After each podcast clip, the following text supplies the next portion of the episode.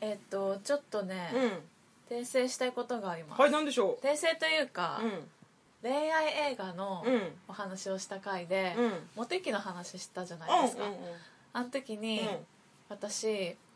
モテ期の漫画あんまり面白くなかったって言っうんたんだけど、うんうんあれを訂正したいいまだに、うん久保光郎先生じゃんあれ、うんうん久保光郎うとん能町みね子うんの「オールナイトニッポン」をうんいまだにうん4週目ぐらい聞いてん の、すごいねもう何回聞くんだよっていうぐらい聞いてるわけよ繰り返すねそう、うん仕事中とうか、んずっと聞いてんの、うんそのぐらい面白いんですよ、うんそんなにお世話になってる久保光郎先生の漫画を、うんそんな風に言っちゃいけないと思っいやて別にいいんじゃない別にいいと思うけどだって映画だって一応ネーム書いたの先生自身だから、うん全部先生の作品ではあるからそう別そうにいいとそう思なんだうけけどどね、でなだから、うんなんで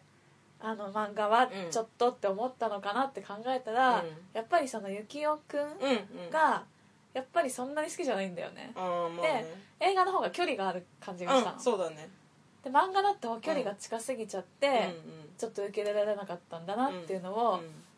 ん改めてうん考え直しましたうんうんそれだけでもあの英語の幸男はねかなり好きでレベルアップしてたんだよね職も決まっ、うんナタリーに就職してたし、うんなんか仕事も安定してたし、うん人との関わりもなんか増えて、う漫ん画よりはちょっと成長した姿だから、そうだねそのそうだよね嫌さが出なかったのと思うそうかも漫画は本当にもうドツボの感じだったからあともう一人称的なそうそうそうそう感じだから距離が近いよねそうそうそうそうまああのヒリヒリした感じすごい好きあのもうどうしようもない 感じ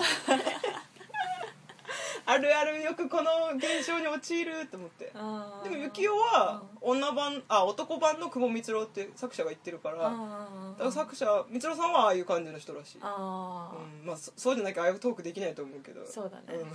本当オールナイトニッポンマジ面白いもっとやってほしいですあのなんだっけあのヒャヒャダインとやってるやつ久保峰原うんもう面白いよね面白いけどうんラジオのが全然好きかあも本当うに、んあトークがもっと濃い感じ濃いかもあーうん聞いてみようあとなんかヒャダイン別にいらないかなってえはあ私はヒャダイン好きだからニコ中だかごめんなさらい いや全然いいんだけど別にどうそこまでヒャダインの思い入れもないでごめんなさいねいやヒャダインの音楽大好きです ということですはい沙織とまさこの仕仕事上事上ががりりににいいっっぱぱいいややっってくてく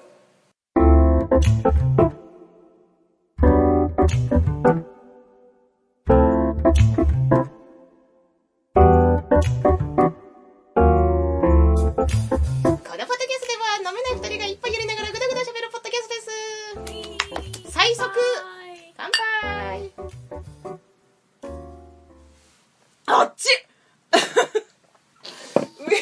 ウイウイ寒すぎるからウイスキーのお湯割りにしたらあっち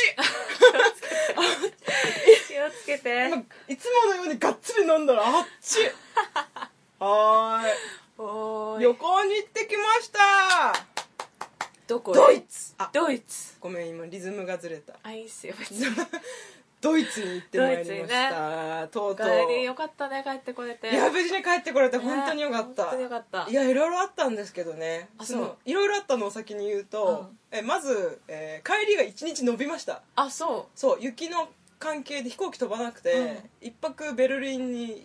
増えて、えーと4泊6日がうん5泊7日になりました、うはいはいえーまずそれが一つ目、うんまあそんなことさなかなかないからびっくりっていうのとベルリンのホテルに泊まったってことそうそうそうそう観光はしてきたのうんしてきたしてきた、へえうん、ちこのょ後っとちちょょっっとと得した気分じゃない私はね、うんもう、えー、と今日ちょっともう帰れないんで一泊延びますって言った瞬間に「うっしゃー!」と思っだてよねだよねもうでえっと姉と行ったんですけど、私も姉ちゃんもうん何かあったら怖いからってことで一泊多めに、うんあの一日多めに休みを取ってたのね、 はいはいはいだからもう綺麗にはまった形だしあもう結構他のツアーだったんだけど、うん他の人たちは「えー、帰れないの?」みたいな空気だったんだけど、また人のやつは「よっしゃ!」みたいーだなよね帰りたくないよ「ねアディクショナルタイム!」 みたいなまあ古く言うと「ロスタイム来た!」みたいロなスタ感じですげえ嬉しかったあでそのロスタイムについてはまたちょっと後で話すけど、うんでもう一つが、えー、と帰りの飛行機の中で、ちょうど離陸前にーうん急病人が出て、ああーの例の「お客様の中にお医者様はいらっしゃいませんか?」が流れたの、ツイッターで言ってたよねそうそうそうそううんであのファ多分ファーストクラスの方にうんお医者様がいて、うん来てくれたんだけどちょうどそのエコノミー席の私たちの席の10列前の人が急病になったらしくて、へー結構もうもう前の方でわさわさしてて、へー AED とか持ってきたりとかして対応してて、まあ、20分遅れぐらいで飛行機は飛んだでその人も無事で何事もなくそのまま飛行機乗ってたの乗ってた乗ってたへえ降りるかなと思ったけど、うんなんかうまいこと立ちなんか治ったみたい治ったっていうかまあ大丈夫って感じだったみたいへえまあお医者さんがいてくれてよかったしねそうだねうん、で来てくれてねあの黙っててもさわかんないじゃん、うんうん自分が一緒ですって言わなければ、うんでも来てくれてちゃんと対応してくれてねファーストクラスにお医者さんがいたんだ多分おそらくまあ医者はエコノミー乗らないだろうなっていうね,、まあねそれは周りの人みんな言ってた多分行ってもさファーストだよねっていうあエあコノミーにお医者さんが乗るってことはないよねって外国の人、うんそう多分ドイツの方かな、へードイツ人の方だったと思かいっまこすいいね、よかったなかなかないあのまさかこの1回で、うんなかなかない経験を2回するというないないない、ううんびっくりしましたでですね、えー、と旅行の話本編なんですが、うんえー、とクリスマスマーケットを巡る旅だったんですね、うんで一応ツアーで組んでるところが4か所クリスマスマーケットを見るっていうツアーだったの、うん場所としてはえっ、とあそこだエアフルとライプチヒ、うんえーベルリン、うんえっ、とあそこドレスデンっうんていう4か所だったのねうんでえっと、クリスマスマーケットってうん三大クリスマスマーケットっていうのがあって、そっちがメインなんだけどなんかうちのお姉ちゃんが前回行った時にもうその三大は行っちゃってるからへーできればそうじゃないとこに行きたいあお姉ちゃん2回目なんだそう2回目なのよ、うっんてことでで私もできればそんなに混んでるとこ行きたくないっていう、うんうんなんかやっぱこの三大は一番混むらしくて、うん行きたくないってことであんまりそこまでメジャーじゃないとこに行きたいってういんう、うんでこの4か所行ったんだけど、うん一番良かったのが一番初日に行った、えー、とエアフルトっていうところのとこだったんだけど、うんヤフルトって、えっとすごい今一番クリスマスマーケットの中でも上り調子というか、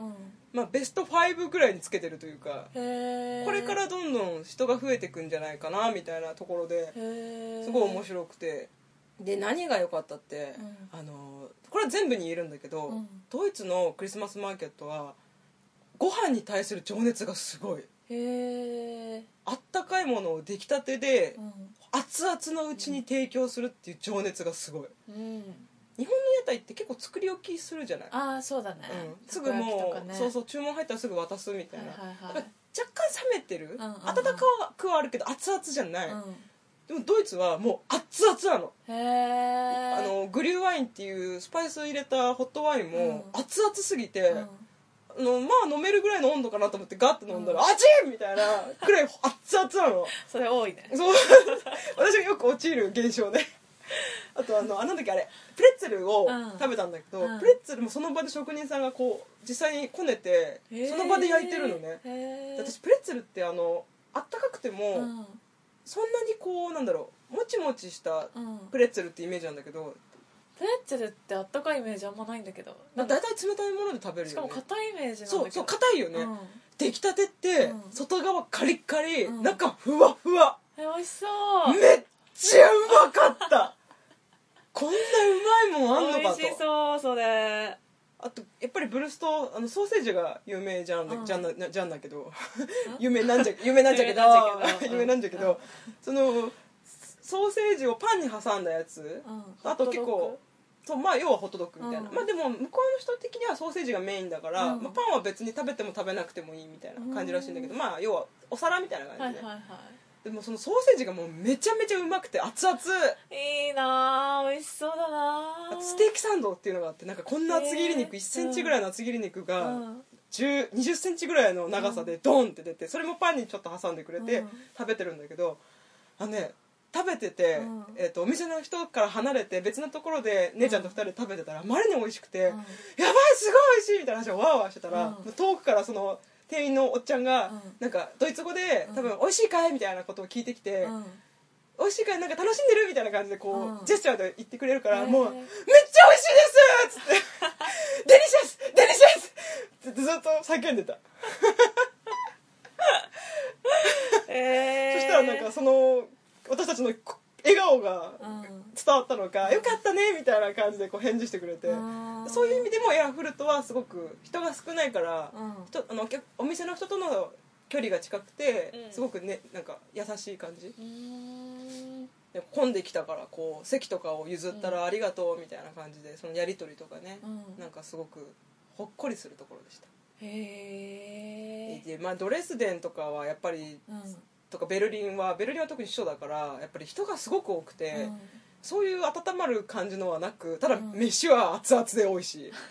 熱々で美味しいそこだけはどこも共通して人るとこも共通してるでもちょっとそういうそのほっこりとしたお店の人とのやり取りっていうのは減っていったね、うんだからもしクリスマスマーケット行きたいなって思ってる方がいらっしゃったら、あら、んうんまりそこまで有名じゃないところに行った方が楽しめます、うあんあ、クリスマスマーケットって要はお祭りみたいな感じ、そうそうそうあの要は生誕祭イエス・キリストが生まれる、えっと、24の夜に生まれるんだけど、うんそれをこうお迎えする、まあ、前夜祭みたいなね、うんあの12月入ってからそのクリスマスの前日まで、うんうん、24日にはもう店なくなるっつってたから、まあ、23の夜ぐらいまでやるやつで、まあ、ドイツって冬寒くて、やっぱ明るいものがないので、うんまあ、そういうお祭りでにぎにぎしい感じ、まあ、年末のアメ横みたいなもんですね、ああ、うんまあ屋台とかそうそうそうそうちょっと商店とかがそう並ぶみたいな日本だとこう大晦日お正月が一番盛り上がるけど、うんやっぱ向こうはまああのキリスト教なので、クリスマスがメインっていうことで、うんうんうんまあ、年末がそこに来てる感じ、うんでこういろんなあの要は日本でいうお正月飾りで締め飾りとか買うけど、うんそれみたいなものをそのクリスマスツリーに飾る星とうか、んあのベツレヘムの星とかここに来て出てくるけど出たいつか行った回のベツレヘムの星とか。 はいまあ、そういうオーナメントとか飾りとかをこう買ったりしてへークリスマスを待つっていう、うん、楽しいですねなるほどねでここからそのロスタイムの話になるけどうんあもあなるあ、ま、来たことあったういやなんか、うんそのクリスマスマーケット以マ外のーケ話ット以外とかも行ったのかなって行ったベルリンの壁も行きました、うん、おーあの有名な兄弟のキスの壁の前とかでうん写真とかも撮りまして、へあとあれあのなんだっけヒトラーが最後に死んだ場所とかも通りましたー、へーまあ、その場所はもう今はなんか、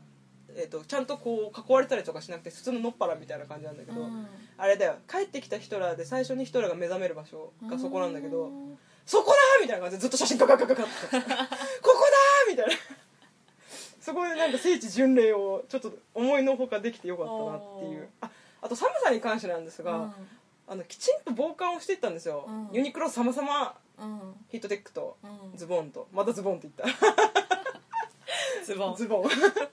あったかいズボンとズボンとねあとつま先に入れる北海道はいはとスノーブーツのおかげでいはいだいぶ暖かかったのと、うんあと、まあ、5日間のうち雪降ったのが2回だけであーでしかも積もっても2センチとかだったのああよかったねそうそうだからそんなにあとやっぱ乾燥してるので、うそこも日本ほど寒くないん、うーん日本の方は寒い、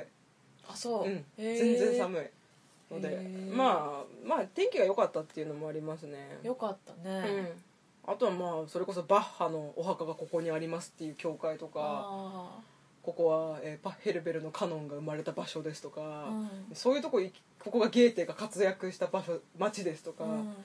なんかね話がすごすぎてねうん「 えバッハゲーテ?」みたいな壮大だねそうそう壮大すぎて、うん逆に実感湧かねえみたいなあそーうそうそう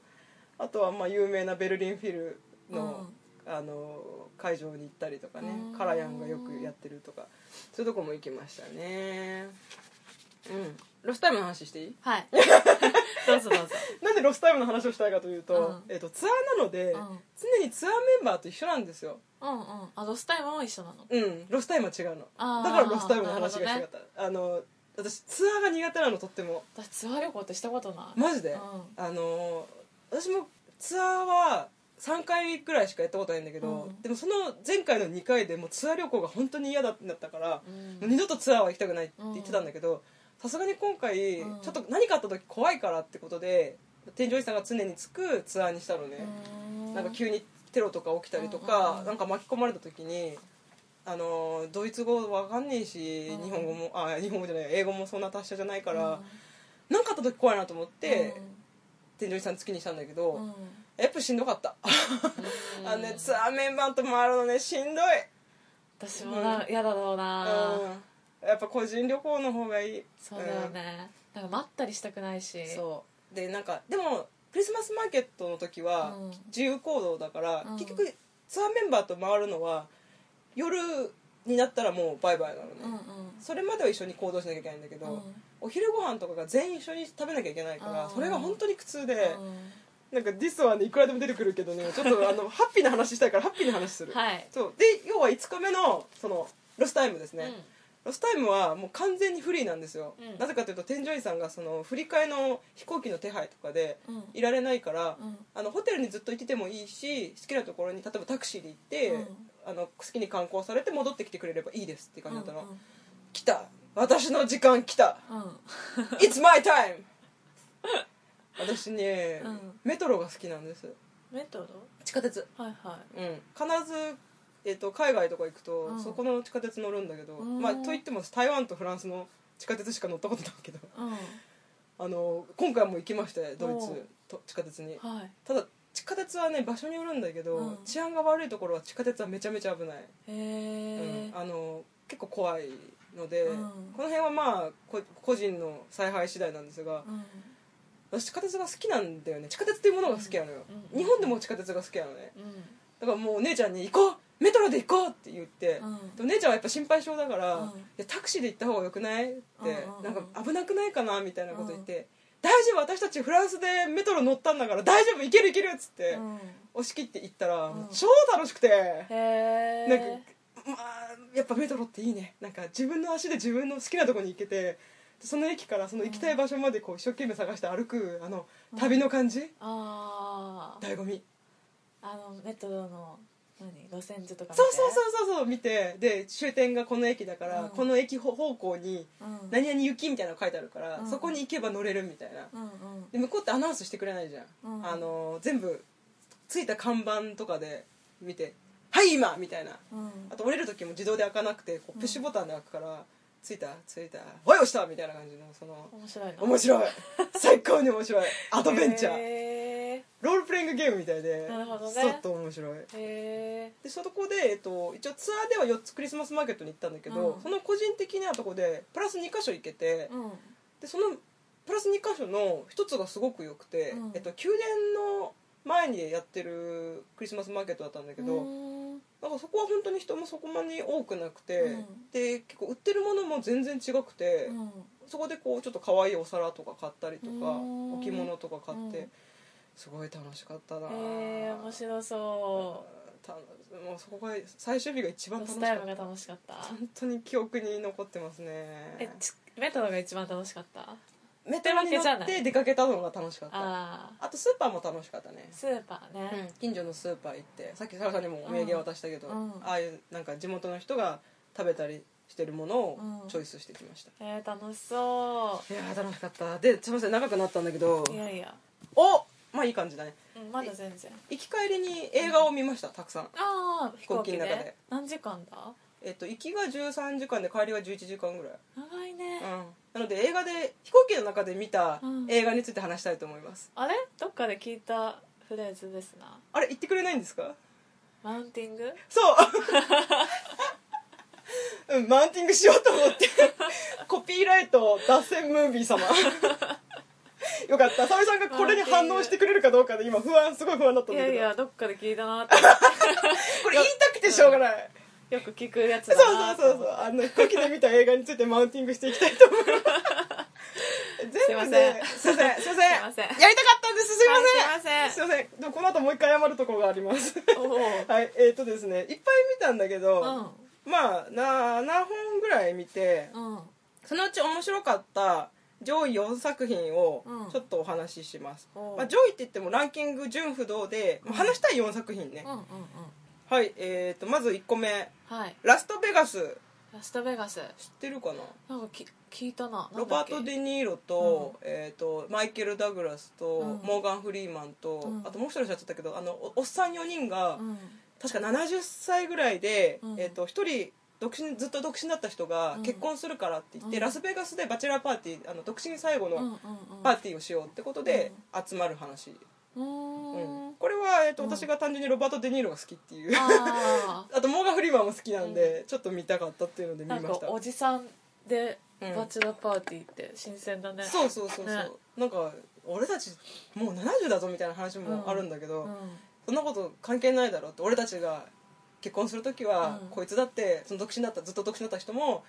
バチェラーパーティーやってくれたんだから、俺たちがやらないでどうするみたいな感じなでるほどねそうそうやる面白そうコメディコメディですね、うんただまあその4人の中でも、えー、と実は1人マドンナみたいな人がいて、うんそのマドンナを取り合った関係性にある確かマイケル・ダグラスとロバート・デ・ニーロが取り合って、うで最終的に、えー、と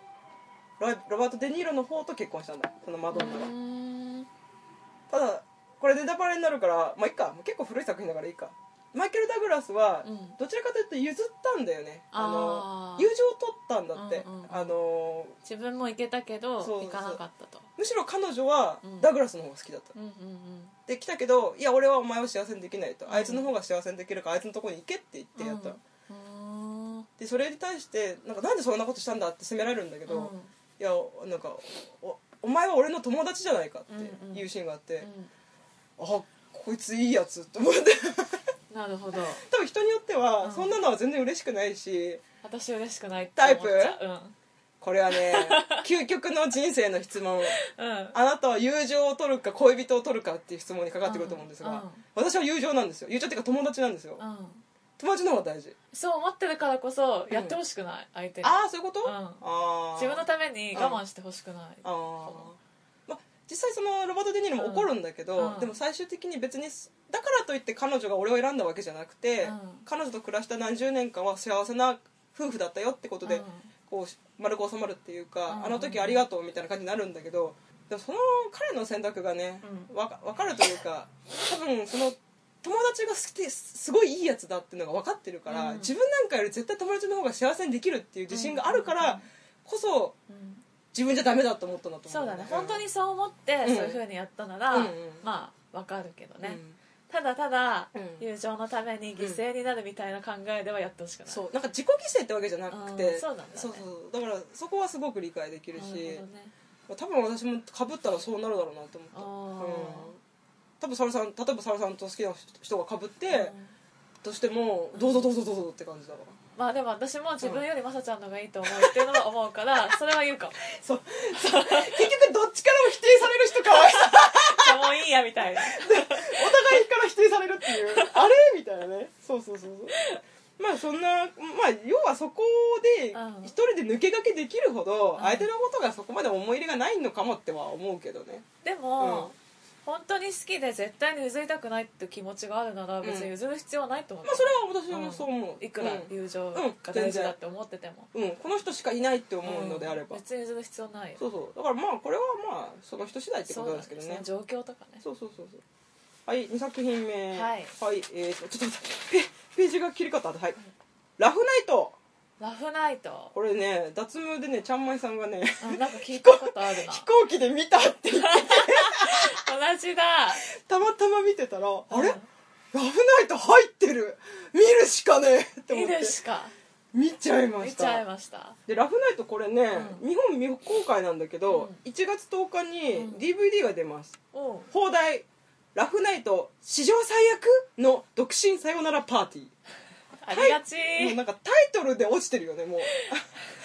日本特有のタイトルであらすじ解説するパティそうーン、だねありがちだねありがちですねあのースカーレット・ヨハンソンが主演です、うんでこれもバチェラーパーティーの話 なんだこのバチェラーパーティー続き もう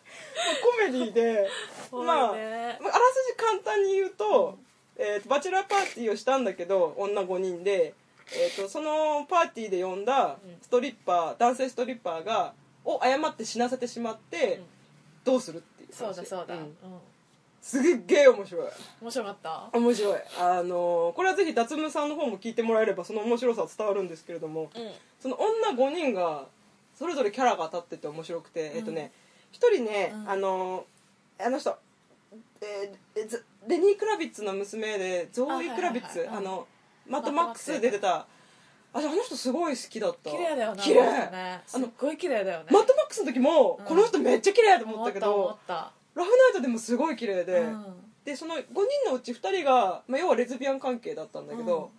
まあそのゾイ・クラビッツは、えっと男性と結婚して、うんまあ、元カノみたいな感じうで、んうんうんまあ、その辺でも気まずさとかあったりとうんか、でフランキーって子がその元カノなんだけど、えっと、役者さんの名前出ちゃったけどその人のキャラクターがすごく好きちうんょっとこうヒひッピーな感じというかなんかほうほうほカジュアルな感じの人でねう、あとまあスカーレット・ヨハンソンも美しいし、うんうんまあ、これはあのぜひ DVD 化されたりとかそうだね Amazon とかスカヨ派だったら見たいぜひ見て、うん面白いで見すたい見たはい次、えー現代これ日本未公開です現代が「パティ・ケークス」いっていう作品で、うん2017年公開今年公開なんですけど、うんこれはですね女性ラッパーの話なんですね、うんえっと、ちょっとかなり太めのぽっちゃりした女性が主人公で、うんまあ、白人なんだけど、うんまあ、ラッパーをラッパーで名を上げたいっていう話なのね、でこれはねよくあるシンデレラストーリーものなのよ、うんうんあの仕事があんまりうまくいってなくて、うんでも夢はあってでも頑張ってるうちにみたいな感じのようんよくあるサクセスストーリーの王道なんだけど、うんとにかくエモいエモいエモーショナルうんあのラストシーンが本当にエモーショナルでう、ん私あの映画こうやって飛行機で見てて、うんあの機内食運ばれてくるじゃん、うんラストシーン見て号泣しながらご飯食べて たえーって言いなが泣きながらら泣飯きを食なうがら飯を食ってましたエモいってどういうことエモーショナルってことエモーショナルってどういうこと感情なんかすごくきょ感感動的っていうかエモーショナルなシーンって言うじゃんエモーショナルだしか感情がこう増幅されてるようなうんこうか感動的ななるほどそうき気持ちが爆発する感じあうん高揚する感じ高揚するそ感うじそうかそうそうナウイみたいなもんよ 今っぽいことナウイって言うでし言う言う言う言ょうだからエモーショナルなことをエモいっていうのよなるほどねそうそうまあよくアイドル用語かもしれないよくあーここのシーンのこの子の歌声エモいよねとか言ったりはするあで、えっと、そのエモさはなぜかっていうと、うんこれねできればネタバレなしで見てもらいたいんだけど、ーうんまあ、えっと歌物でサクセスストーリーってなると、まあ分かりやすいのは最後ライブシーンで終わりますよねまあそうか大体ライブシーンなんですよ、うんそのライブシーンのちょっと演出がちょっと違うちょっと違うっていうかあそこで来るそう来たかっていうシーンが1個だけあって、うんそこが本当にエモくてうんそこだけ繰り返し私5回連続で見たへえ巻き戻して巻き戻して もうそのシーンがはん頭から離れなかったね今も離れないけどそこをぜひ見ていただきたい日本でややるのかねまあ DVD 化さあでも多分公開はしないと思う、うんあのうん全然引きのない映画だからあー でもすごくあのおもし面白いっていうかそこのシーン見るだけで価値はあるショートケーキだっえけっとパティケーキ パティケークスパティケークスですパティケークスパティケークスパティケークスうん まあ女性ラッパーの話ですっっていう名前なのねそうそうそうタイトルがね、はいはいえー、とじゃあ最後ですはいこれは沙織さんも知ってると思いますはいはいザ・ダークタワー現代がザ・ダークタワーで、うんえー放題はダークタワーですこれん2018年の1月27日に公開なのでこれから公開されますスティーブン・キングそうですあそうだよねうん読んだ読んでなあいあそうか読んでなこれねこれここから熱がガンと上がります めちゃめちゃ面白いい本当ベイビードライバー現象です、マジうかん、ちょっとこれ脱ぐねそこまでかダークタワーめっちゃ面白いえダークタワー映画でやってんのあの映画でこれから公開されるあそうなんだうんえー、とちょうどこの配信日のうん2週後ぐらいかな1月27日に公開なんだけどうんえーストーリーは、うんえー、とダークタワーっていうタワーがあって、うんでそのタワーが崩れると,、うんえー、と世界の均衡が崩れて、うん悪いものがはびこる世界になるから、うんそのダークタワーを守っているのが主人公の、うんえー、と黒人のガンスリンガーっていう二丁拳銃でうんうんうん戦う男の人。うんこれはダークタワーがある世界の存在、うんうん要は現実世界じゃないそっちのパートうとん現実世界では少年がいて、うんその少年はそのダークタワーの夢をよく見るのねうんうんうんでこの夢は何なんだろうって言って、うんその絵をいっぱい描くんだけどご両親が全然理解してくご両親っていうかまあお母さんは本物のお母さんなんだけど、うんお父さんは養父なんだけど、うん義理のお父さんとかは全然理解してくれなくてカウンセリングとかに連れてかれて、はいはいはいこの子ちょっとおかしいからカウンセリング受けてこいみたいな感じでうん全然取り合ってくれないのね、うんでも現実にそのタワーは本当にあって、うんその少年が見てるものは実はその少年には不思議な力があって、うんその世界のものが夢で見えていたっていう話なの、で要はその少年がその世界に入っていってそのガンスリンガーと一緒に行動していって、うんそのダークタワーを壊そうとしているえ国威の男っていう悪いやつがいるんだけど、うんそいつと、まあ、戦うっていう、うんもうこんなに王道ファンタジーある みたいななんかあのね私これねすごいワクワクするあの、うん萌えポイントがいくつもある、はいはいはい、まず少年が主人公あ、まあ、まあ主人公っていうとあれなんだけど、うんえっとまあ、正直その広告ではその国威の男とガンスリーガーの写真ばっかりでその少年が全然フィーチャーされてないんだけど、うん私は全然少年の目線で見てたのね、初め、まあ最初からその少年が出るからうんその少年のまず少年とちっちゃい男の子と大きい黒人のうん二丁拳銃の男があバーディ組んでるって時点はいはいではいもうはい萌えポイントはいワンポイント でそのう2ん国威の男うがんこれ沢田多分知らないんだけどゲームで「エルシャダイ」っていうゲームがあって、うんえー、とニコ中の人ならご存知なんだが、うんそんな装備で大丈夫か大丈夫だ問題ないっていうネタが一時期大ブームになったゲームな んだけど、それに出てくる、うんえー、とルシフェルシフェルっていううん黒い服着た男の人がいるんだけど、うんそっくりへえそうそうこれはね見てもらえば私もう最初から爆笑したこれどう見てもルシフェルと思って、うん指パチン鳴らしそうみたいな感じの人で、うんこの国威の男は、えっと言葉で相手の行動を命令できるっていうなんかおー「眠るな」とか言ってたら眠らなかったり「息をするな」っていうと息ができなかったりっていう言葉で相手の行動を縛れるっていう能力がある、うまんあ、最強ですよね最強だねそれのなんかそのなんか不気味な感じで、うんその二次元感がすごいのそのへー作り込みの造形が真っ黒な服着て 黒でオールバックでうんなんか不気味にこう動いて「寝るな」とかなんか「息をするな」みたいなもうねもうオタクの心をバシバシ叩いてくるへガえンガンノックしてくるなんかさ原作はめっちゃ長いまだそう終そうそうわってないんじゃない多分終わったのかなでも確かなんかスティーブン・キングの「ライフワーク」って言ってたなんか結構もう続いてて、さいそうそうそう最近完結したのかなだからなんか長くてまだ私が買おうかなって思ってた時には、うんうん終わってなかったから、うん私そういうの待てないの、うん、確かにねそう完結してから完みたいね結してから見たいから、うんうん買ってなくて、うんうんうんでもずっと読みたいと思ってたやつうんえっとねしかもうん本編がね93分ぐらいで非常あそれっにてあれなのかな続くのかねあでも続けられる内容続け全られる然感じにはなってた全然なってるへーぜひ続けてほしいへねえいやもうこれは本当におすすめであまりにおすすめで行きまず行きの飛行機で見てうんあまりに面白かったから、姉ちゃんに「ダークタワーめっちゃ面白いから見て!」って言ったら帰りの飛行機で姉ちゃんがダークタワー見て、うんあのイヤホン外して面白いって 言ってこれは映画館で見ようっつって出ちゃ いいわ姉ちゃん私が勧めたもの全部褒めてくれるベイビードライバーもそうだよそうねそうだよねしかもなんか冷静な褒めだよねそうなん ていうのでこれはね面白い面白いそうこれは面白いでやっぱ、えー、と機内で見たから吹き替えだったから、うんちょっと字幕で見たいなと思ってああそっかそそうっだかから日本公開されたら字幕で見に行こうかなって思ってます、あのそーっかまあ王道ファンタジーにあんまり惹かれないっていう人もいると思う、うんいかにもな王道ファンタジーに、うんそういう人はあんまりハマんないかもしれない、うんうんでもなんかそういう王道ファンタジーが好きな人は絶対ズキズキバスバス来ると思いまバスすバス来るぜひ見ていただきたいなと思いいっますと見てねそういえば一とまだでも公ま開だやってるけどそうそうそうそ見てねうまあ別にいいんじゃないですかそうだねあのなかなかいけないんですよ DVD になった時で、はいうんまあ、私のドイツ話は以上ということではいはい非常に楽しかったまた来年も来てな帰ってきてよかった無事に帰ってこれてよかったよでかったですすよしでは皆様おいそでございますお会いそうでお会いそう